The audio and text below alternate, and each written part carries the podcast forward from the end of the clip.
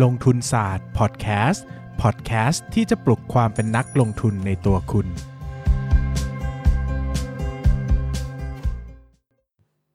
สวัสดีครับ ยินดีต้อนรับ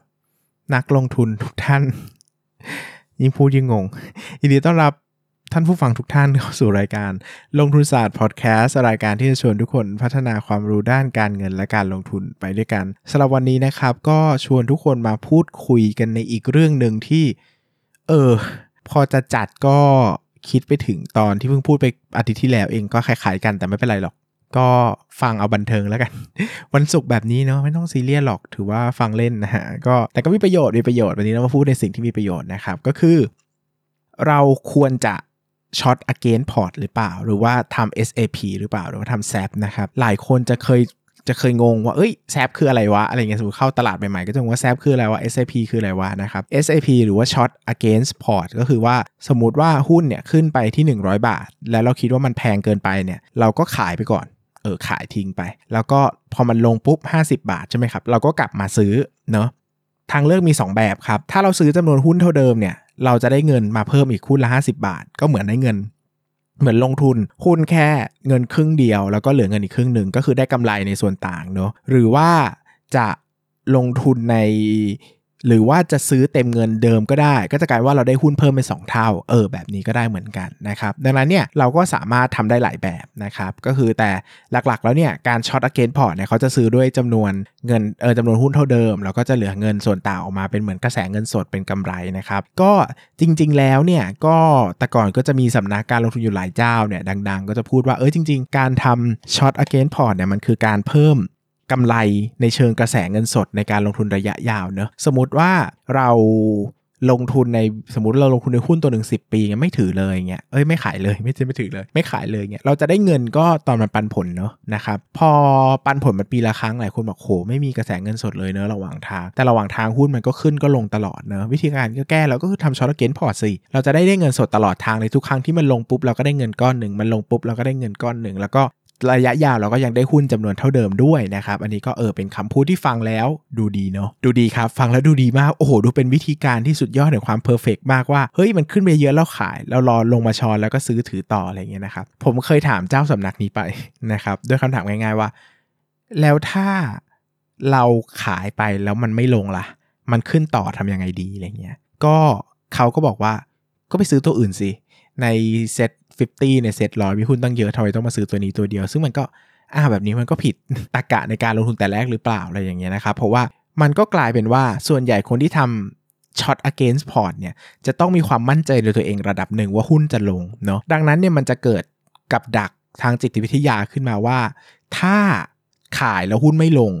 เขาจะไม่ค่อยกลับไปซื้อหุ้นตัวเดิม เขาจะไม่ค่อยยอมซื้อหุ้นตัวเดิมที่ราคาแพงกว่า มันเป็นกับดักอะ่ะมันเป็นความรู้สึกเหมือนเป็น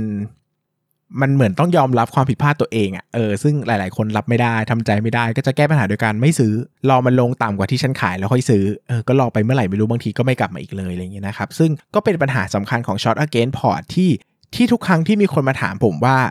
ถ้า short against ทำ short against port ดีไหมผมก็จะบอกว่า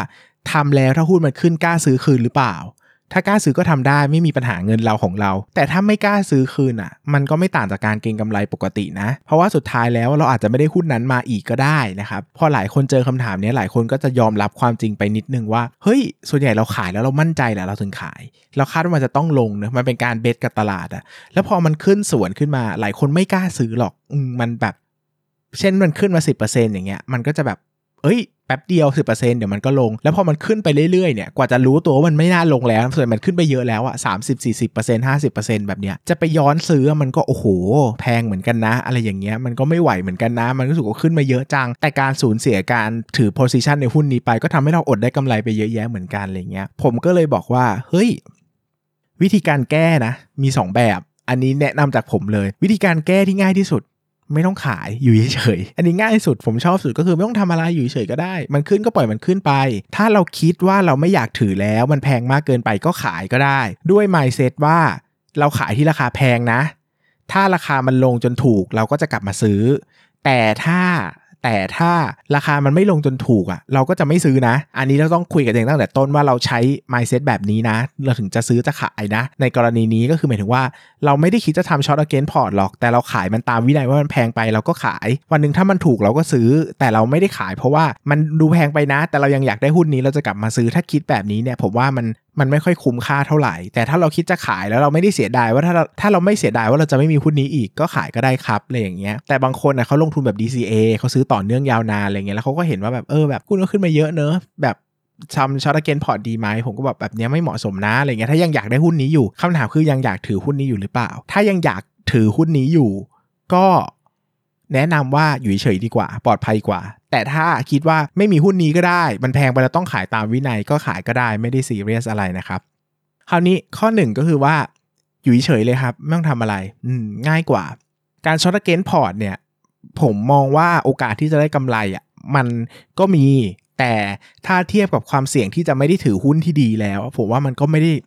ไม่ได้คุ้มค่าขนาดนั้นอะเออคือเราไม่ต้องเอากำไรทุกเม็ดในตลาดก็ได้ถ้าพูดกันตรงๆอะเนอะก็ปล่อยทิ้งปล่อยคว้างบ้างก็ได้ เราไม่ต้องโอ้โหแบบถูกต้องตลอดกับหุ้นลงฉันก็ได้ขายหุ้นขึ้นฉันก็ได้ซื้อตลอดอะมันยากไปหรือเปล่า วันหนึ่งมันทำแล้วอาจจะพลาด ซึ่งอาจจะทำให้เราลำบากก็ได้นะครับ อันนี้ก็พูดในมุมมองของนักลงทุนทั่วไปเนอะถ้าเก่งมากก็อีกเรื่องเนอะถ้ารู้ตลาดคาดเดาได้อะไรเงี้ยก็อีกเรื่องหนึ่งหรือว่าเทคนิคก็คืออีกเรื่องหนึ่งเนอะแต่อันนี้เราพูดถึงฟันดัมเมนทัลนะครับก็ทำแบบนี้ก็ได้นะครับหรือ หรือหรือถ้าไม่ไหวโอ้โหพี่มันแพงมากจนผมรู้สึกว่า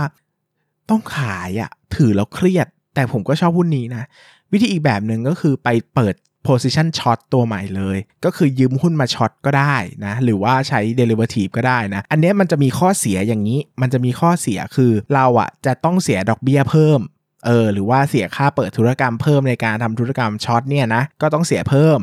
แต่ถ้า แต่ถ้าต้องการขนาดนั้นอะเออ แต่ถ้าต้องการขนาดนั้นอะก็สามารถทำได้เออสามารถทำได้ก็คือไปเปิด short derivative เพิ่มเลย แล้วก็ข้อดีของวิธีนี้หมายถึงว่าเราอะสมองเราจะแยกเป็น 2 ก้อน ก้อนแรกคือก้อนหุ้น ก้อนที่ 2 ก้อน derivative เนอะสมสมมติว่า derivative มันเสียหายไปแล้ว เช่น เราเก็งผิดทาง เราขาดทุนจาก derivative อะแต่หุ้นเราก็ยังมีอยู่ มันก็จะแก้ไขปัญหาสำหรับคนที่ไม่กล้ากลับมาซื้อหุ้นเดิม แบบนี้ช่วยได้ แต่ถ้าเราคิดว่าเรามั่นใจมากว่าเรากล้าซื้อหุ้นเดิม ก็ short ไปเลยก็ได้ ก็คือ short against port ไปเลยก็คือขายไปเลยก็ได้ มันจะทำให้เราไม่ต้องเสียดอกเบี้ยก็เป็นข้ออีกข้อหนึ่งก็ขึ้นอยู่กับว่าเรามั่นใจแค่ไหนว่าเราสามารถกลับมาซื้อหุ้นเดิมที่ราคาแพงกว่าได้ ถ้าไม่มั่นใจก็ไปใช้เปิด position อื่น ไปยืมหุ้นอื่นมา short หรือว่าทำทำ derivative ก็ได้นะครับ แต่ถ้าเราคิดว่าเรามั่นใจแน่ๆ เรากล้าซื้อเราทำใจไว้แล้วก็ทำ short against port ก็ได้ หรือในอีกกรณีหนึ่งนะครับ ถ้าเรารู้สึกว่าผมก็เห็นนักลงทุนหลายๆคนทำคือถ้ารู้สึกว่าหุ้นที่เราถืออะมันไม่ได้มันไม่ได้แพงขนาดนั้น แต่ตลาดหุ้นมันแพงมากๆ จนเรารู้สึกว่าถ้าตลาดมันลงอะ มันต้องมีผลมาถึงหุ้นเราด้วยแน่ๆเลยถึงแม้ว่าหุ้นเราจะไม่ได้แพงขนาดนั้นอะก็จะมีนักลงทุนหลายๆ คนใช้ short derivative ก็คือ short แบบ SET index เลยนะครับ ก็คือใช้เก็งกำไรขาลงของ SET index เลยก็คือเหมือนเปิดเพื่อเขาเรียกว่าเพื่อลดความเสี่ยงว่า สมมติเราถือหุ้นไว้ 100%เอ่อ100%แล้วไปเปิด derivative เนี่ย มันก็จะกลายว่าถ้าหุ้นขึ้นเราได้กำไรจากหุ้น แต่ขาดทุนเช่ derivative เนาะแต่ถ้าหุ้นลงเราได้กำไรจาก derivative แต่เราเราเราขาดทุนจากหุ้นมันก็เหมือนช่วยปิดความเสี่ยงซึ่งกันและกันอะไรเงี้ยนะครับมันก็ดีสำหรับคนที่มองว่าตลาดหุ้นจะถล่มแน่ๆ แต่ไม่อยากขายหุ้นไป เพราะว่าอาจจะขายยากสภาพคล่องน้อย หรือว่ารู้สึกว่าหุ้นที่เราถือมันก็ดี ไม่อยากมาตามไล่เก็บทีหลัง หรืออาจจะรู้สึกว่าตลาดอาจจะลงหนักกว่าหุ้นในพอร์ตก็ได้ แบบนี้ก็ทำได้เหมือนกัน หรือว่าซื้อ derivative เนี้ยเป็นเครื่องแบบ กระจายความเสี่ยงเชิงจิตใจอะ่ะคือทำให้เราไม่เครียดเกินไปเวลาตลาดหุ้นตก เพราะเรารู้ว่าอ๋อเวลาตลาดหุ้นตกอะเราก็ยังได้กำไรจาก derivative ก้อนนี้อยู่ดีเออหุ้นเราลงด้วยนะ แต่เราได้กำไรมันก็เหมือนมาชดเชยความความรู้สึกไม่ไม่โอเคอะไรเงี้ยมันก็ช่วย balance ความรู้สึกในจิตใจเราได้ดีนะครับก็ทำได้อีกแบบหนึ่งนะครับดังนั้นผมสรุปง่ายๆเนอะหนึ่ง คือถ้ามั่นใจว่าสามารถกลับไปซื้อตัวเดิมได้ หรือไม่ซีเรียสว่าต้องซื้อตัวเดิมทำ short against port ได้เลยครับ 2. ถ้ายังอยากได้หุ้นตัวเดิม แล้วกลัวว่าจะไม่กล้ากลับไปซื้อ ให้อยู่เฉยๆ แต่ถ้าอยู่เฉยๆ แล้วมันไม่ไหวจริง ๆ มันกังวลมาก มันนู่นนี่นั่นก็ใช้เดลิเวอทีฟช่วยในการกระจายความเสี่ยงเอา แล้วแต่ยังมีโพซิชันในหุ้นอยู่ คือยังถือหุ้นเหมือนเดิมแบบนี้ ก็จะไม่ต้องกังวลว่าจะซื้อกลับมาซื้อหุ้นได้หรือเปล่า เพราะว่าอย่างน้อยเราก็มีหุ้นของเดิมอยู่แล้วนะครับสำหรับวันนี้ก็ขอบคุณทุกคนมากนะครับ แล้วก็คิดว่าได้จะได้ประโยชน์จากเทปนี้นะครับ ขอบคุณครับ อย่าลืมกดติดตามลงทุนศาสตร์ในช่องทางพอดแคสต์เพลเยอร์ที่คุณใช้ แล้วกลับมาปลุกความเป็นนักลงทุนกันใหม่ในลงทุนศาสตร์พอดแคสต์